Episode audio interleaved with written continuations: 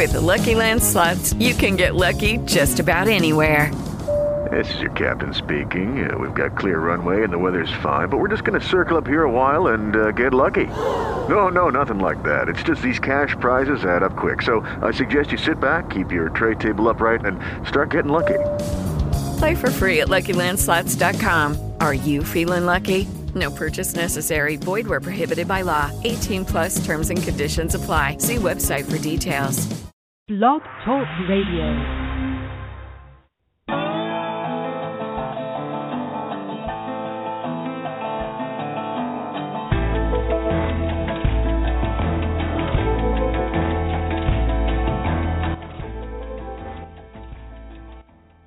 From Los Angeles, California, it's Music Friday Live, brought to you by Solar City, your source for clean, sustainable energy. I'm your host, Patrick O'Heffernan, and today is a classic show. The Music Friday Live team is on vacation, so we're going to treat you to one of our best past shows. We're going to treat you to Marky Ramone, the only remaining member of the Ramones, and Lee Presson, the founder and leader of Lee Presson and the Nails. This is going to be a great show. So stay tuned, but don't call in because we're not here, okay?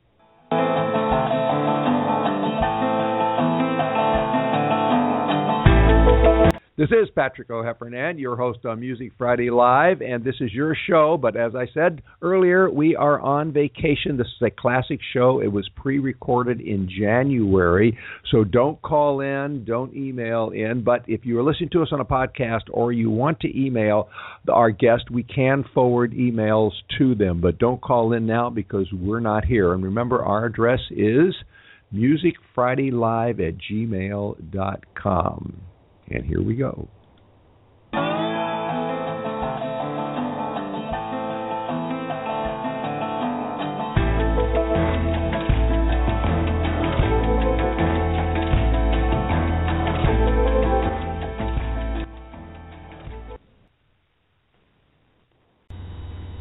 Blog Talk Radio. We're going to take a break now, and uh, when we come back, um, Marky Ramone joins us. Don't go away. You're listening to Music Friday Live. Our troops aren't the only ones fighting right now. Thousands of military families are in crisis. They're fighting financial battles, how to pay the bills, even how to keep their homes and feed their children. You can help by supporting Operation Homefront, a national nonprofit that provides emergency assistance for military families and for wounded warriors when they come home. To learn more about how you can help, go to OperationHomefront.net. We're back. I'm Patrick O'Heffernan. I'm your host here at Music Friday Live, and uh, I want to welcome all of our uh, our radio stations around the country, uh, the stations who are on the Cyberstation USA network, and I want to say a, a special welcome to our um, our friends in Oregon up there. So, hi everybody in Oregon who's listening to us today. I understand there's some new towers there. Also, want to tell everybody if you have questions or comments for our guests, you can call us at three four seven. 215 7511. That's 347 215 7511. Or you can email your questions. You know, if you're sitting there at work and you've got your headphones on, and you're not really paying attention to that PowerPoint that's on the screen that your boss thinks you're working on, email us musicfridaylive at gmail.com. And if you're listening to us on a podcast, and I know a lot of you will be, you can still email your questions to our guests. We will forward your questions to them, and they can reply directly to you. We'll remove your email address uh, so you don't get on somebody's email list you didn't want to, unless you, you tell us differently. So you got lots of ways to communicate with our guests. Speaking of our guests, in 1978, a young man by the name of Marc Bell was asked to take over the drums from Tommy Ramone in the early punk band The Ramones. Well, the rest is history, as the Ramones became one of the most famous and respected bands in modern time. A new book, Punk Rock Blitzkrieg My Life as a Ramone, tells that story as it happened through the eyes of the one remaining member of the band, Marky Ramone. And Marky is here with us today on Music Friday Live. Marky, welcome to Music Friday Live. Ah, thank you for having me. Thanks for that introduction. Very nice. Well, Marky, it's it's always great to talk to another radio guy. Okay. oh yeah, that too. Thank you. Forgot uh, about I that. also I also love talking with authors, and you have written a, a really good book. Um, Thank you. I've read it twice, and Wow. uh, it, um, well, you know, like people get obsessive about things occasionally, but actually, uh, it not only reads well, but it, it kind of feels well. It feels like it's the truth. So, how did you make sure that you avoided kind of the errors and exaggerations of all the other books that are out there about the Ramones? Well, I was there. I, uh, I observed 15 years uh, being in the group, uh, obviously the other members, and 1,700 shows. So, yeah, you can't make that stuff up. Uh, what's in the book is definitely for real, including myself. You know, the the brutal honesty about what I went through, and you know, uh, you live and learn in observations about yourself. So uh, that's what the book really consists of. It's very comprehensive, and uh, it was time to write it. I wanted because I read all the other books, and you know, uh, I'm not going to critique them or whatever. But uh, this this is the real deal. Uh, in those books, no one was really around uh, except for our tour manager.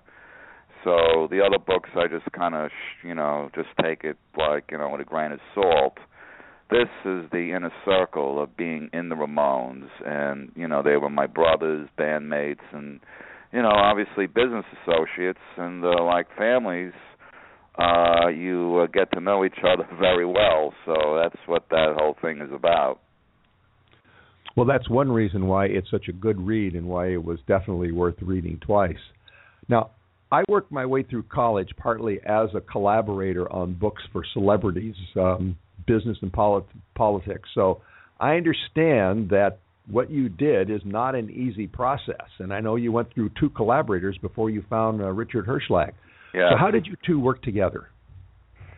Well, the first two collaborators didn't get my uh the the, way I I talk in the book. Uh uh they were they were qu- a lot different than what Richard uh put down on on words to paper.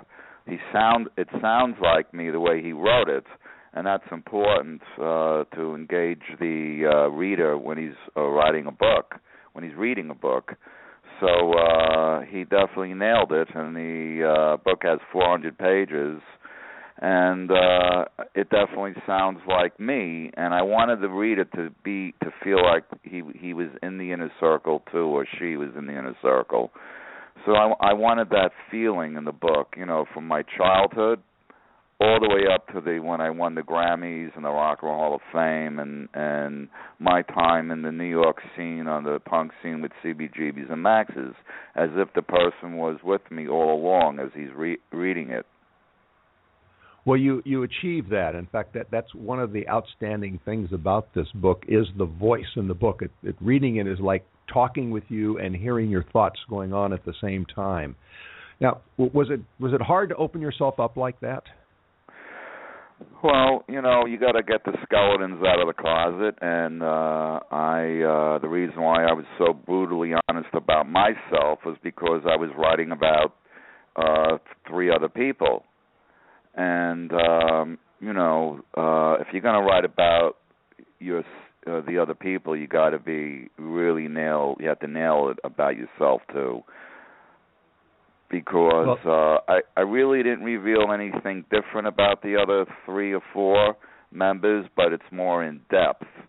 Uh, you know, like I said, being in the band 15 years, I had that opportunity.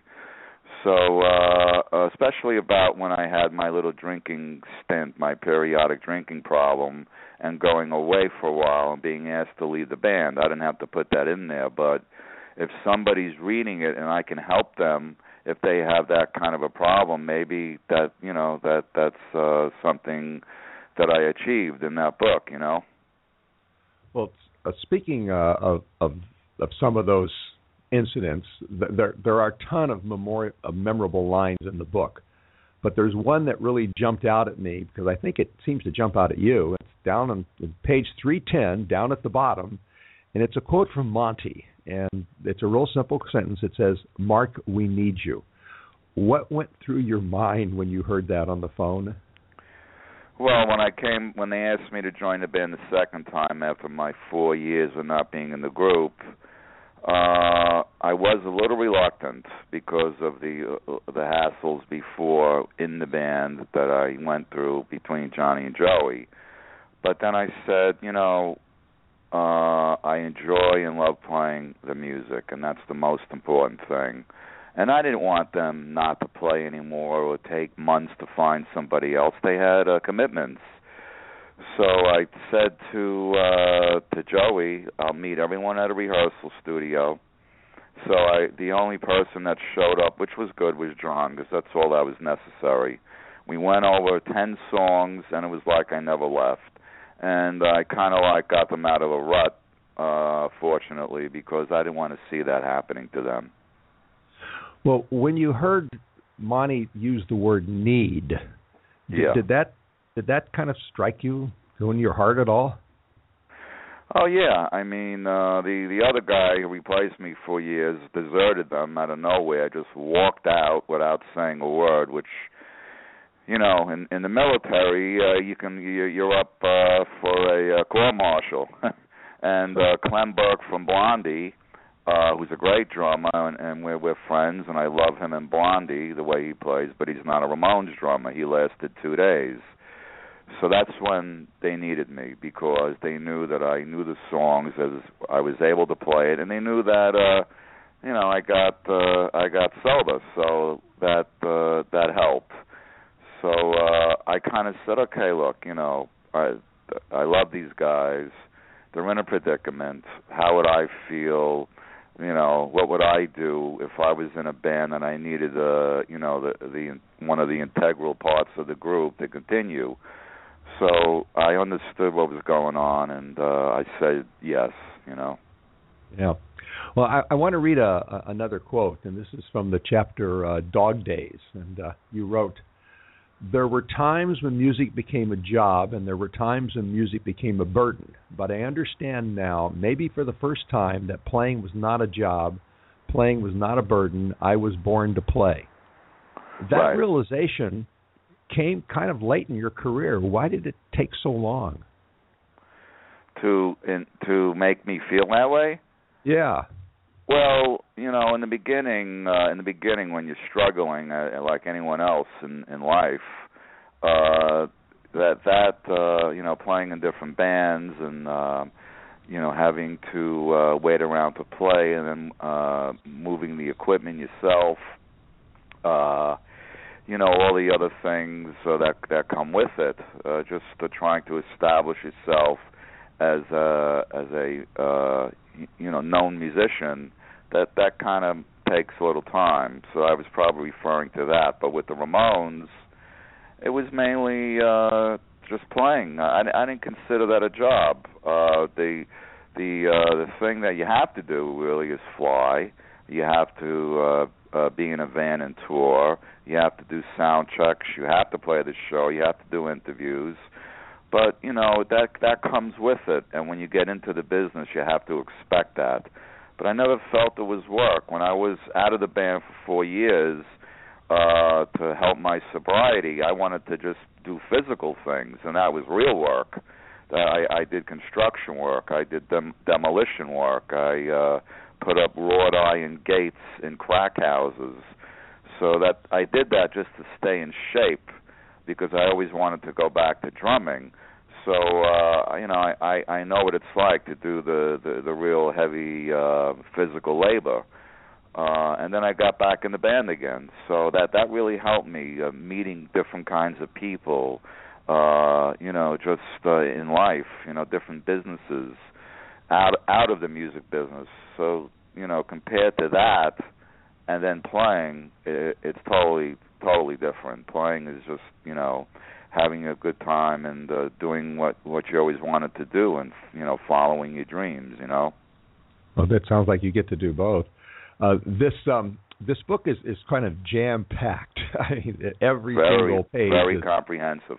very comprehensive, and it's got a lot of uh, funny little stories in it. And one of the funniest, at least to me, was when you were at a Cracker Barrel and you had been dared to eat a beetle and decided not to, Then you and your band went in the restaurant, had dinner, and then after you left the restaurant, an elderly lady who'd been watching you guys inside the restaurant came up to Monte and she said something to him. Do you remember what she said? Yeah, Monte was our tour manager, and the lady went up to Monte and asked and said to uh, the tour manager, Monte, "It's very nice of you taking care of these, uh, you know, retarded boys." And I don't know what the uh, the uh, politically correct uh, term is now, you know, but uh, that's what the woman thought, and she was very, uh, uh, you know, uh, surprised or, or grateful to Monte that he was able to take care of us like that, you know. well, I, I just had to laugh at that. It, uh, it, it said so much, right? I, I there, there's so many things in that book to laugh about. oh, there really are too. Well, that that's a great segue. You know, we we, we always play a little music on this show, so I, I want to play a little bit of uh, "I Want to Be Sedated." While while I take a look at all the emails that are.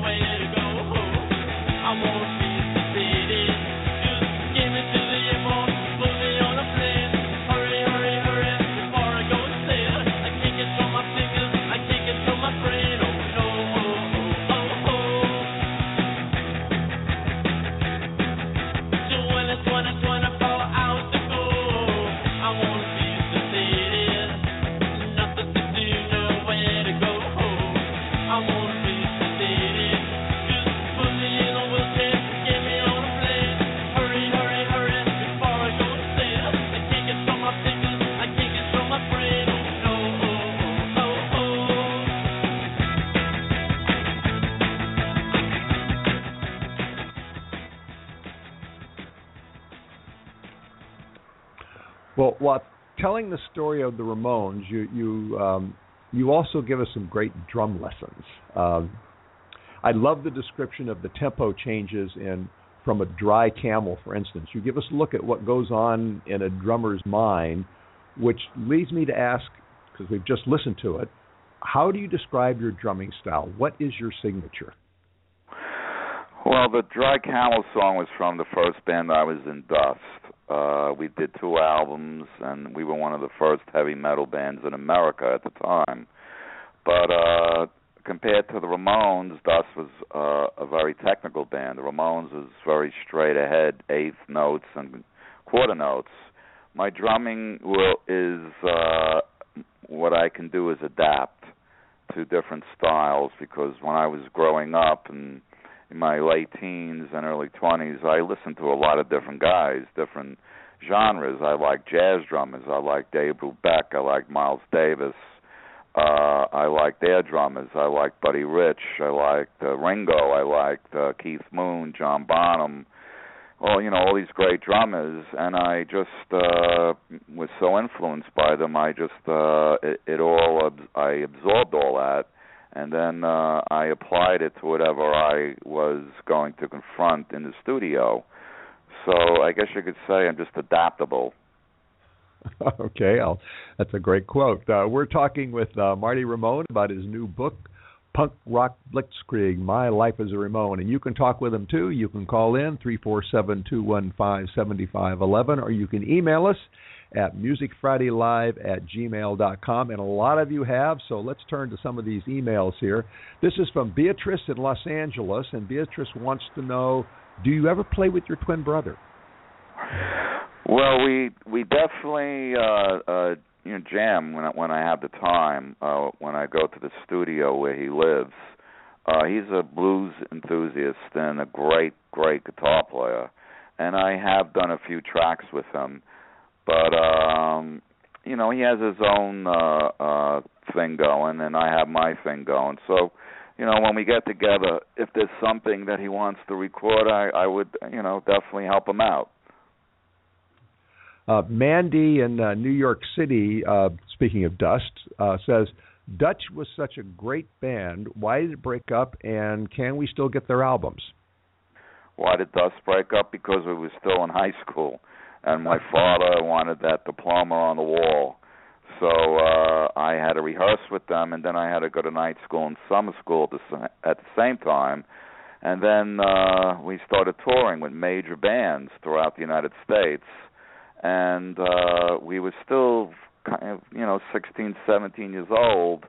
So you know there was so many responsibilities and obligations to other things because we weren't really grown up yet. So we had to finish high school and then uh, Dust fizzled out, and then the guitar player Richie Wise, who was going on, I think it was 19 and a half. He was older than we were because he already graduated, and he uh, produced the first two Kiss albums. And then I just started recording with other artists, and so did Kenny Aronson, the bass player. So uh, you know that's so you can get the Dust albums on Sony Legacy. We just remastered them both CDs are on one CD, and there's this wonderful vinyl. So yeah, it's there's still uh, you can get it now because it's kind of reissued. Okay, Mandy, you can go to uh, to, to Sony and, and get those. Uh, Uh-huh. Bilal in in Austin, um, do you have a favorite Ramones song and a favorite Ramones album? And is there a song you don't like? Oh, I love Rock 'n' Roll High School because it was part of the movie and the soundtrack. My favorite album is Road to Ruin, the first one I was on, and the first Ramones album. Um, what album that I don't like is Subterranean Jungle. I don't like the drum sound, and uh, there's some good songs on there, but I didn't like the way the producer tampered with my sound. He made it sound like uh, drum machines. So uh, that definitely wasn't part of what the Ramones sounded like. So when I heard it, I, I was disgusted. Uh, Ozo in San Francisco wants to know: Is your drumming different today than it was when you were first in the Ramones? No, I, I continue to play the world with uh, my group, and we do 36 classic Ramones songs. Uh, I have Andrew W.K. as my vocalist, but I play the same way I did when I joined the Ramones, and that's you know that's that's the way you have to do it because that's what the songs call for.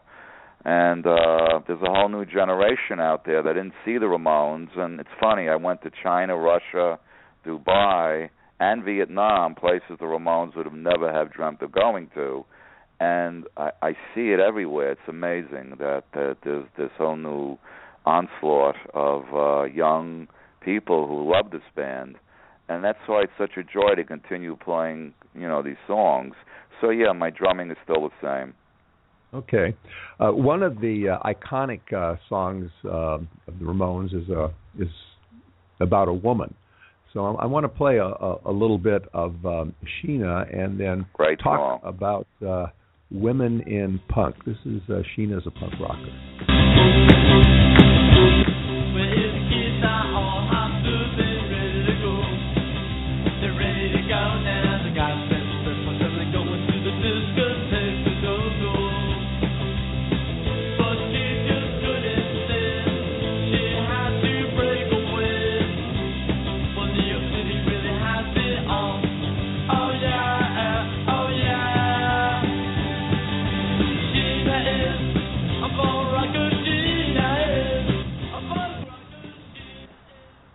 Now, in the book, you you honor a number of, of women, Joan Jett and Debbie Harry and others.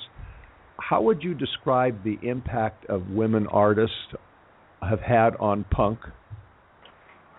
Well, uh, it's great to see uh, uh, women liking the genre music.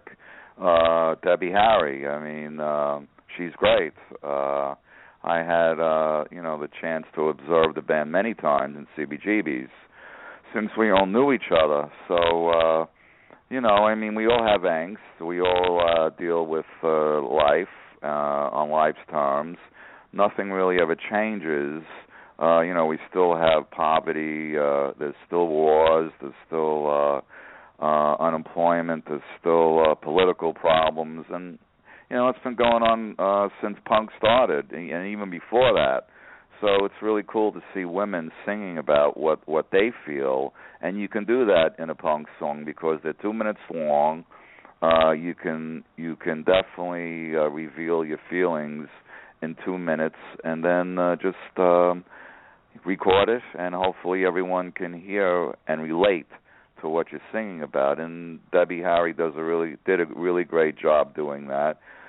And so did Brody, Brody of the Distillers, who I really like, and uh Joni. She uh she does uh, very well too. And uh, we did a song together called "Don't Blame Me" on one of my albums.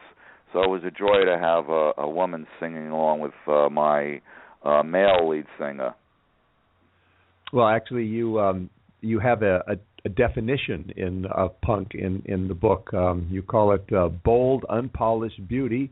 Two minutes to convey your message of love, hate, anger, joy, frustration, fun, sarcasm, war, or sometimes just an inside joke among friends. And I think that yeah, exactly that sums it up uh, uh, pretty well. Um, I have a uh, a request from my drum instructor. I'm taking drum lessons too. Um, at he wants to know what current punk band do you think is the best musically? The best current punk band that's the best musically. Uh, well, there's a band out of London that's really good. They're called the Gallows. Uh, that they do some pretty interesting things. Um, uh, uh, the Riverboat Gamblers drum is good. I like him, and I and uh, I like the way Tré Cool from Green Day kind of you know goes along with what I what I what I play. You know, so you know uh, there's a lot of good drummers out there. Well, you um, you're continually bridging a generation gap yourself. Uh, your music, your radio show, your tours. And there were ten year olds, twelve year olds listening to you last night at the the book reading. Uh, why do you think you're able to make that connection across generations when so many other bands just sort of come and go?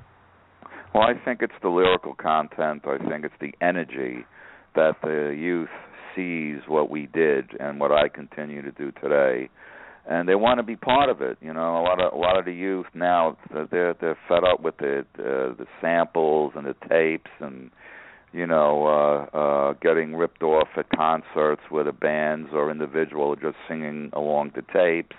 They they know that. They see that. You know, they they know when a when a performer has to rely on that. Now they're going back to the organic bands. You know, uh, where uh, you know they know that the bands are from the street, meaning that we were real, we weren't fabricated, and we didn't have to rely on on uh, all these uh, crutches you know, there's a, a band here in um, Los Angeles, um, Alex Nestor, whose logo is no auto tunes. So I know exactly what you mean. Yeah, well, I mean, you know, it, it, it's just fooling the people, and and uh, you know, I don't think that's fair. I don't think so either, and I and I that's Definitely. one reason why I've been following your music since uh, you started playing it. But uh, yeah, unfortunately, since you're a radio guy, you know that the clock and the producer is telling me we have to wrap it up. So I'm going to wrap it up by reading the final paragraph in the book because it's so poignant and so hopeful. You write that John, Dee Dee, Joey, and all the wonderful people we worked with in the Ramones, as well as our friends in other bands, were blessed and cursed by the same thing. They were way ahead of their time. The time they were looking forward to is now. Well, Marky, exactly. I think you are exactly right. And I'm glad that you're out there making music. And I want to thank you for joining us today and giving us this wonderful look into your soul and into the soul of punk. Thank you so much. Thank you very much. The book is Punk Rock Blitzkrieg My Life as a Ramone. It's published by Touchstone Books. It's available in bookstores and online at Amazon.com, SimonSchuster.com, and of course at MarkyRamone.com. And by the way, while you're on Marky's site, order some of his great pasta sauce and get yourself a Marky Ramone apron to wear while you cook with it. I mean, how cool is that?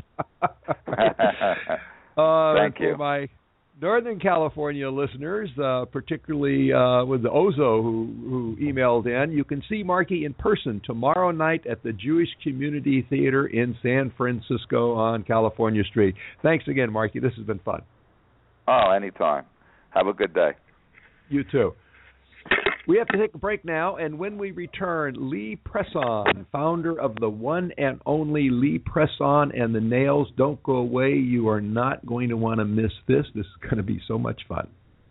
Cameo Entertainment Group and Cyberstation USA are now part of Stitcher, a free radio app for your smartphone. With Stitcher, you can listen to live programming as well as archive radio programming right on your phone. To obtain Stitcher, just go to the App Store for your particular phone. Go to search, then type in Stitcher. That's Stitcher. S T I T C H E R. S T I T C H E R. Then download. It's that simple. Stitcher, a free radio app for your smartphone. Convenient access to live and archived Cyberstation USA programming on your mobile phone. That's Stitcher. S T I T C H E R. Cyberstation USA. Always on the go.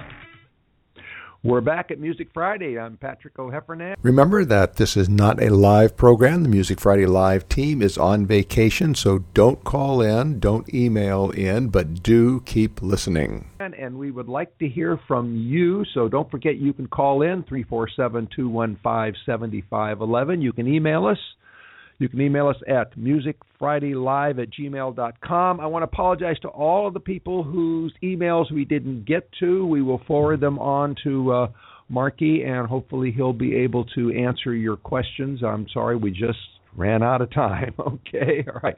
Uh, we have to have a quick word from our wonderful sponsor, Solar City. Now, solar power is a huge win win for homeowners, but a lot of people are reluctant to take the plunge into solar, you know, because of the upfront cost. Well, with Solar City, you can go solar for zero, that's zero upfront cost on approved credit. Solar City will come out and install a solar system in your home for free, and you only pay for the power you use. You know, just like you do from the utility company, but you pay a lot less because the sun is making a lot of the power. Solar City pays for the system, it insures the system, it maintains the system, and all you have to do is sit back and enjoy the savings. So if you've been ready for solar, but solar hasn't been ready for you, it is now at Solar City, America's number one clean energy provider. How do you find out? Well, I got a number for you, telephone number. You knew I was going to do that. So you're all ready. That number is 909 618 6937 909 618 6937 and when somebody answers you're probably going to talk to Tina. She's my representative there. But whoever you talk to tell them I sent you and you will get a discount on your bill. That's 909 618 6937 well Lee Presson and the Nails are an award-winning nine-piece swing band from San Francisco that has been delivering their peculiar brand of swing since 1994. Actually, peculiar is not quite the right term for what they do on stage. Better description might be cartoon swing, sledgehammer swing, sinister swing. This is all in your face, all stops out, fire breathing and nitro burning, really, really funny swing led by a cool cat who's like Betty Boop's worst nightmare but when the horns howl and the drums beat and the cymbals clash and the dancing starts, it's your entertainment dream come true. Our entertainment dream is coming true right now because Lee Presson is here with us. Lee, thank you for joining us. Holy smokes, that's a mountain of adjectives you poured out in front of me. Thank you very much. Well, you know, I'm actually overeducated, so I, I have to do something with all those adjectives. Otherwise, I just lay around the studio. well, golly, I don't I don't think there's anything left after all that. Well, thank you very much. It's it's a pleasure to be here and holy smokes, I'm following a Ramone. That that is an honor, by the way, I must say. Well, uh, you can actually see him tomorrow night if you want to go into uh, in the the Bay Area. You can see him tomorrow night at the Jewish Community Center in San Francisco and tell him that you followed him. That so, is that is right here in town. I may have to check that out. That's right. Well, first of all, uh, how was LPN, as you are often known, um, born or hatched or constructed in a secret basement laboratory or, or wherever it came from? How did the band get put together? I've I've always well, first things first, I've always loved this type of music ever since I was six years old, and I found a Billy May record in my mom's record collection, and so I've I've always wanted to learn. I've always wanted to one day have a band that could do that and when I finally got to the uh, when I finally got to the point in my musical education where I figured I could tackle something like that, I just uh, I pulled together some friends of mine that I knew, and we just sort of built it slowly over the course of 20 years until here we are now. and uh, what was your musical education? Did did you actually go to formal music school? I did not. No, I had a theater background. My father was a uh, a college professor at the College of Marin. He taught theater arts and appreciation of film. So my my backgrounds were theater and film. Music was incidental, but uh, it it just grabbed more of my psyche as as I grew older, and I I wanted to learn more about it. I've never had any formal training. This is all research. Well, well, that explains a lot, right? Because you, you are you are far more than a band leader. I mean, you're a musician, you're a band leader, you're a performance artist, you're a satirist, you're a ringmaster. Uh, h- how did you learn to do all the things Thank you do on stage? I'm I'm also a freelance mortician and a part-time bubble pack tester. Oh, those were nouns I didn't happen to have in the studio. Okay, what was the question again? How did you how did you learn to do all the things that you actually do on stage? Oh, that yeah. That's just that. That's just growing up on the stage, doing theater, uh, learning, uh, learning from the greats, learning from the great clowns of of film, uh, Keaton, Chaplin, and then of course the great dancers of the MGM musicals, uh, Gene Kelly, Fred Astaire. Then you move into the great uh, early film comedies of the Marx Brothers, and and that's it. Just all sort of glommed together, much like your opening introduction into a wheelbarrow full of adjectives that describes best what I do. okay. well, uh, uh, I'm, I'm going to. Uh, I want to give our our audience a, a sample of what I'm talking about. So I'm going to Yes, play uh, a song from uh, your new album, "Balls in Your Face," and this is called "The Little German Band." yes. want money when they play. I give them more to go away. They don't play something new. They blow until they're blue. And when you sing just through, They sing a line or two. melody. Like the birdies in the trees. Everybody sing with us. La la la la la la la la la la la la. Ah, that was wunderbar. You know, you, you don't hear polka music a lot outside of German clubs, but but you not only give us a great polka, but you make it funny. I'll bet that's a real well, audience pleaser. That's the only way to keep them listening. I mean, you can, we're gonna say we're gonna we're gonna put out a ballroom album. You know, you don't really get a lot of uh the young people aren't really much into ballroom, although some of them are, and we're very happy Yeah. about that. That's what Yeah. that was the impetus for this project. But I'm Uh, getting ahead of myself.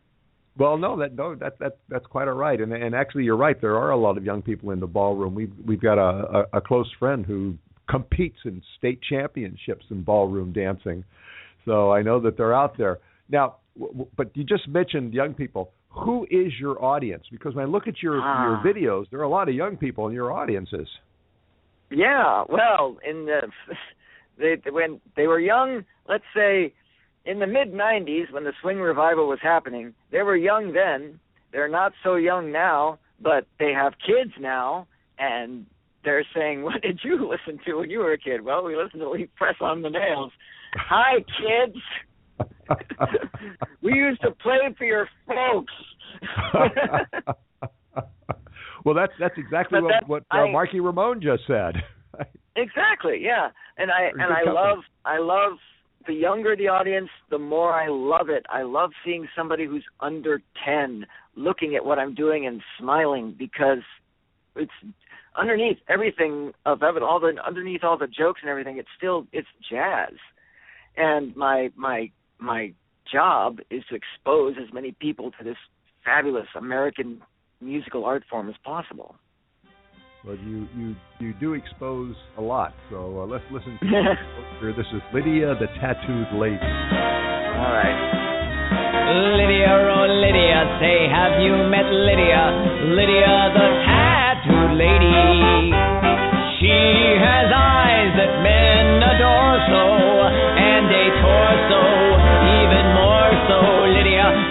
Lydia, that encyclopedia. Yes, Lydia, the queen of tattoo. On her back is the battle of Waterloo. Well, to say um, that song paints a picture uh, would be an understatement.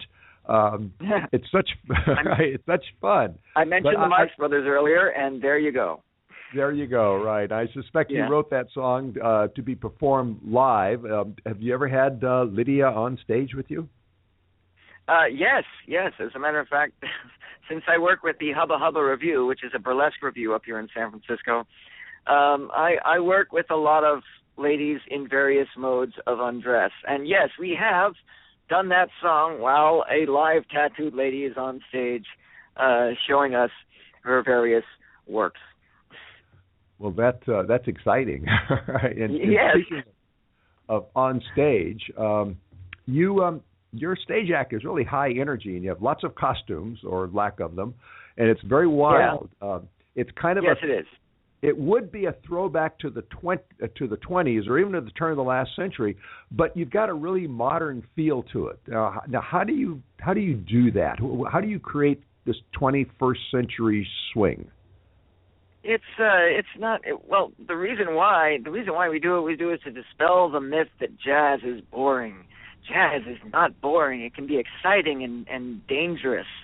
And uh, when you say when I when you say I, I put modern tropes into uh, uh, old songs, it's, it's not really. It's not that it's new and old in the fact that the old never really is that old um, you we do modern tunes, but we do them in an old style way, as opposed to like what would say what would uh, if we took if we took say you know a modern day if we took Green Day it stuck it in 1934 what would they do with the uh, resources available to them at that time? It's that kind of of philosophy.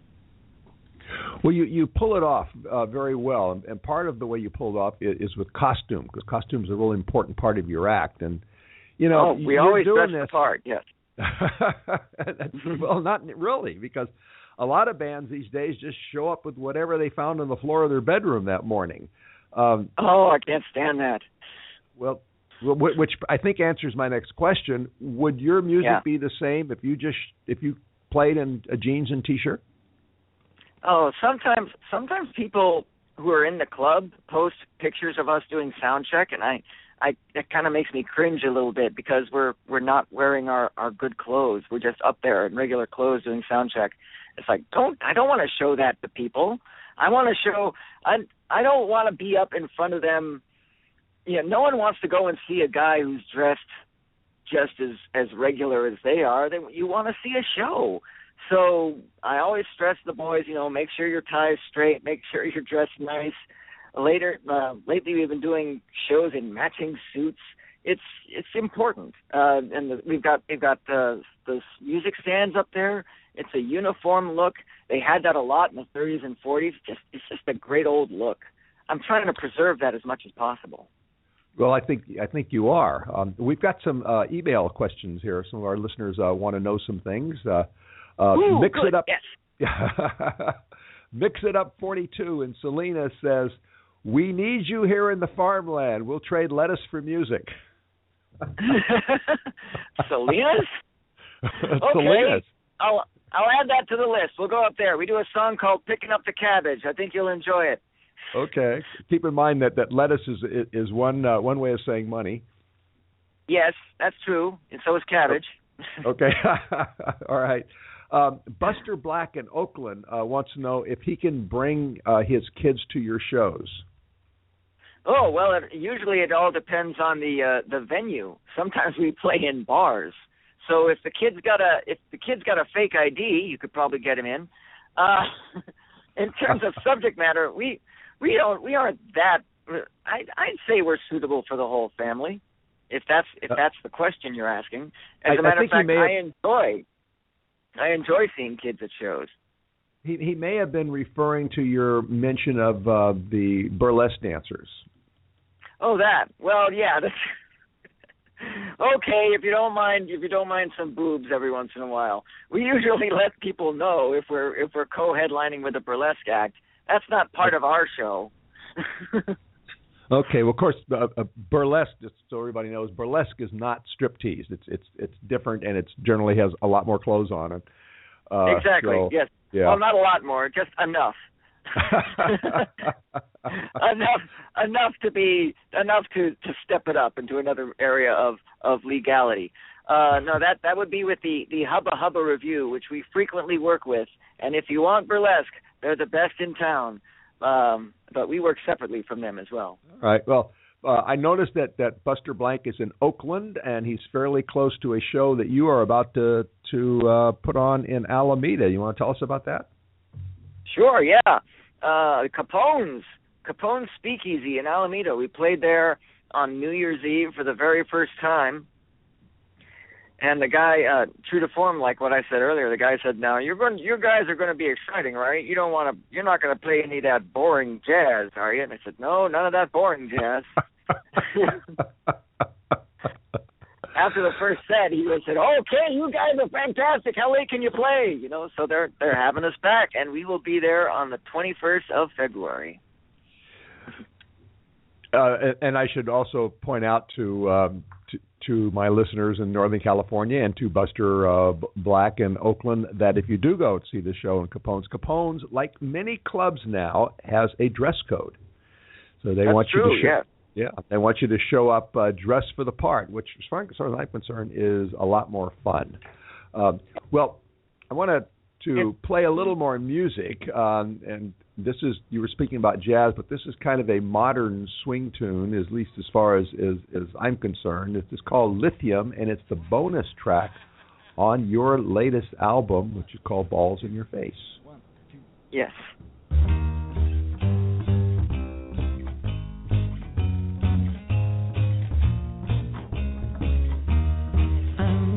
Happy cause today I found my friend. They're in my head. I'm so ugly, but that's okay cause so are you. We're broken our mirrors. Sunday morning is every day for all I care. And I'm not scared.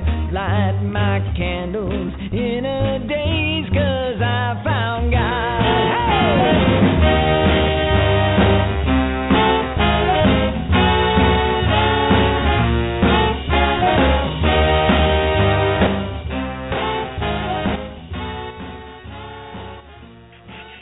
that is anything but boring. Right, it's Yeah. certainly not boring. All right. Um, Exactly. yeah. Well, in ad- in addition to the fact that it is great music, uh, it's got some interesting lines in it. Um, I love the line that says, um, "Light candles every day because I found God." And I found God. I assume you were talking to God in lithium. Oh well, this is an old Nirvana song actually. Uh, Kurt Cobain wrote that. He would. yeah. So yeah, all I had to do is uh, yeah. So I took that's a Nirvana song that we managed to make swing, and all I did was change the feel a little bit. I didn't change any of the notes. I didn't change any of the lyrics. All we did was just change up the feel and observe how well it works in a swing context. Well, the um, uh, the, the music in it you start out with the beat being carried um, by a stand-up bass, and then there's a drum that takes over, and it's it's very very nicely done. And uh, did it take you a while to arrange that? Uh, once I once I um I have to think about a new arrangement for a few weeks. I have to get it all worked out in my head, and then once I can get a really good picture in my head of what it's going to sound like, the rest is just scribbling. okay, scribbling. huh? All right. Yeah, Um, the now rest you were- just okay. I just write the dots. Got to draw the dots. Okay, you play this, you play that, you play that, and bam. Okay, try this. And then uh most of the times it works. Sometimes it won't work. Sometimes when I hear it actually played in real life, it'll go, "Oh, mm, back to the drawing board on that one." no, that's what that's what rehearsals are for. exactly. Uh, now you were just at the steampunk convention on the Queen Mary in Long Beach. Now, uh, how was that? Were there lots of costumes and dancing? Oh, that was a fun show. I really enjoyed it. Um, yeah, Her Royal Majesty's Steampunk Symposium that happens every January on the Queen Mary in Long Beach. Uh, this is their fourth annual one. They've had us down every year, and it's all the steampunk kids from Southern California. Big convention with workshops and seminars and and bands at night, of which we were one. And uh, it's just always a great time. We enjoy it. It's the highlight of our year. Well, I, I looked at some of the videos there, and and uh, your your your fans were all decked out they had their uh, their costumes on, and and you had your costumes on, and you all looked like you were having just a great time. So I recommend that to. Uh, to to folks next year. And also something else, uh, if when you come back into Los Angeles, you ought to check out a place called the Edison. I know we've talked about it. My listeners in LA know about it. It's in downtown LA. It, it's kind of a, a two-story speakeasy hidden inside of a 1920s era electrical generating plant, and has a secret entrance on the alley. There's no sign anywhere. It sounds like it's definitely your kind of place. So, if you do Yeah. come to LA, let us know, we'll have you back on. Well, I lived I Uh, lived in LA for a short time, uh, and they, I was I moved out just as the Edison was setting up, so I'm anxious to check it out. Okay. Uh, well, uh, let let us know. We'll definitely have you back on the air. Now, I've got another another one of your songs I, I want to play, and it's uh, all right. It, it, it's one that I'm sure a lot of people can identify with. It's called "Hot for Teacher."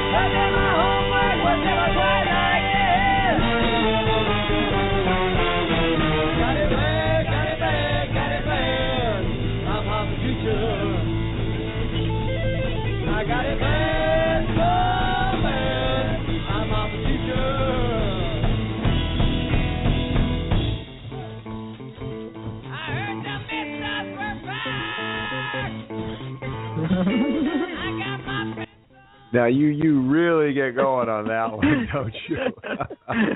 no, I, I have a confession to make. We didn't write that song either. okay. All right. But you perform it.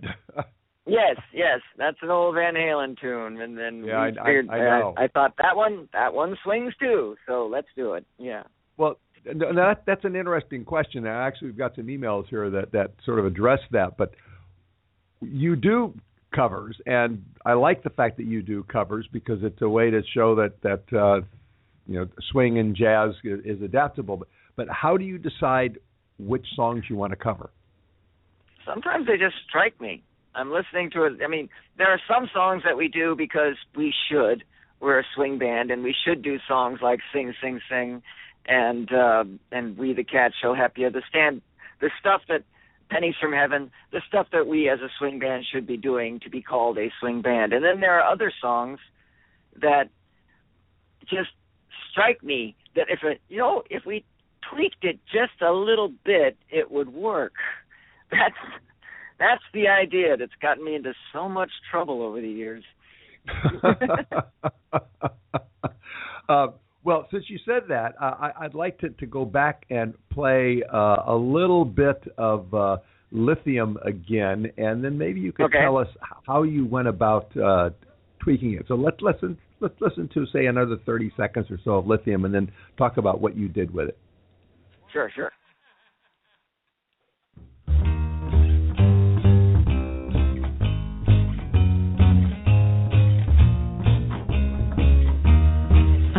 So happy cause today I found my friend. They're in my head. I'm so ugly, but that's okay cause so are you. We're broken our mirrors. Sunday morning is every day for all I care. And I'm not scared. Light my candles in a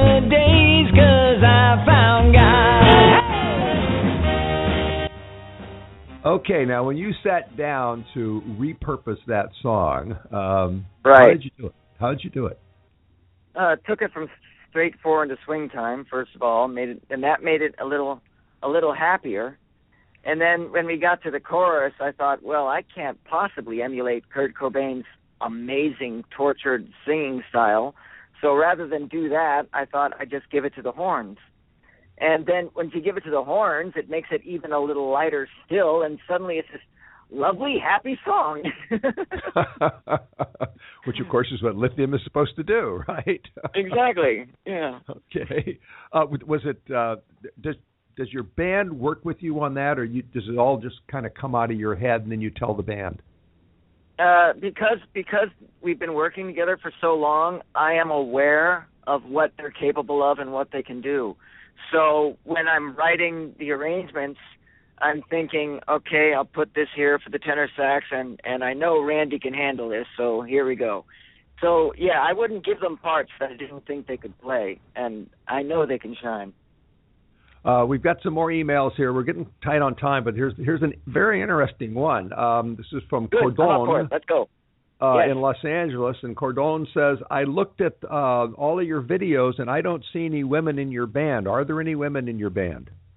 Ah, ah, ah, Leslie Presley, the light of my life, my the the best wife I ever had. She was our female vocalist from 1995, and then she, then she was my wife and female vocalist up until 19, and then 2005, six, and then finally in 2010 she moved to New York, and we never saw her again.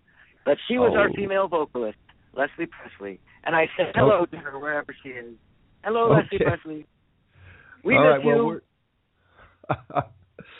we are uh, we we now are out of time. Uh, All Lee, right, I then. want to I want to say thank you very much for for being with us. Uh, this has been lots of fun, and if you get into L.A., let me know. I'd like to come see your show and review it too. Oh, we just got back from there, but we'll be going back down very soon, I'm guessing. Okay, well, this is Lee Presson. The band is Lee Presson and the Nails. Check them out at leepresson.com, and you can also see the videos, and don't count the number of men in the videos. And you can check out mm-hmm. news on his Facebook page, and you can get any and all of his albums on his website or at Amazon or at iTunes. You've been listening to Music Friday Live with Patrick O'Heffernan from Cyberstation USA, the Blog Talk Radio Network, and our radio affiliates. If you like our Facebook page or follow our Twitter feed, you'll get a real time update on our guests. You can also get, send us suggestions on who you'd like to have on the air, and we'll uh, take a look at them too. And you can check out our website for that. That's musicfriday.nationbuilder.com, and uh, we'll see what you have to say. Our producer is Lars Christensen. Our program director is Jason Bartleben. Our intern is Angeline Serrano, and you can download this and other Music Friday programs at blogtalkradio.com, and our podcasts are on iTunes. You can also listen to us on Stitcher. Be here next Friday. Two hard rock women will be on the show Militia Vox and Eleanor Goldfield of Rooftop Revolutionaries. This show is going to rock. Check out our Twitter stream and our Facebook page, and we will update you on the guests. Good night, everybody. Uh, have a great musical weekend. We're going to leave you with uh, Hot for Teacher by Lee Presson and the Nails, and we'll see you all next week.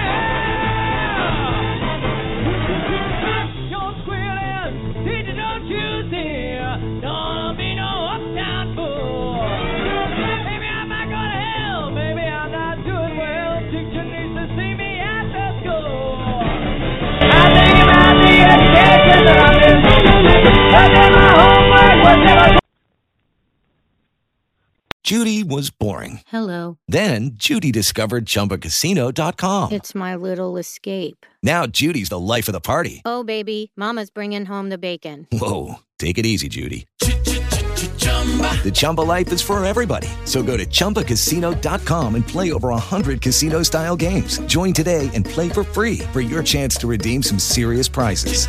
chumba ChumbaCasino.com. No purchase necessary. Void where prohibited by law. 18 plus terms and conditions apply. See website for details.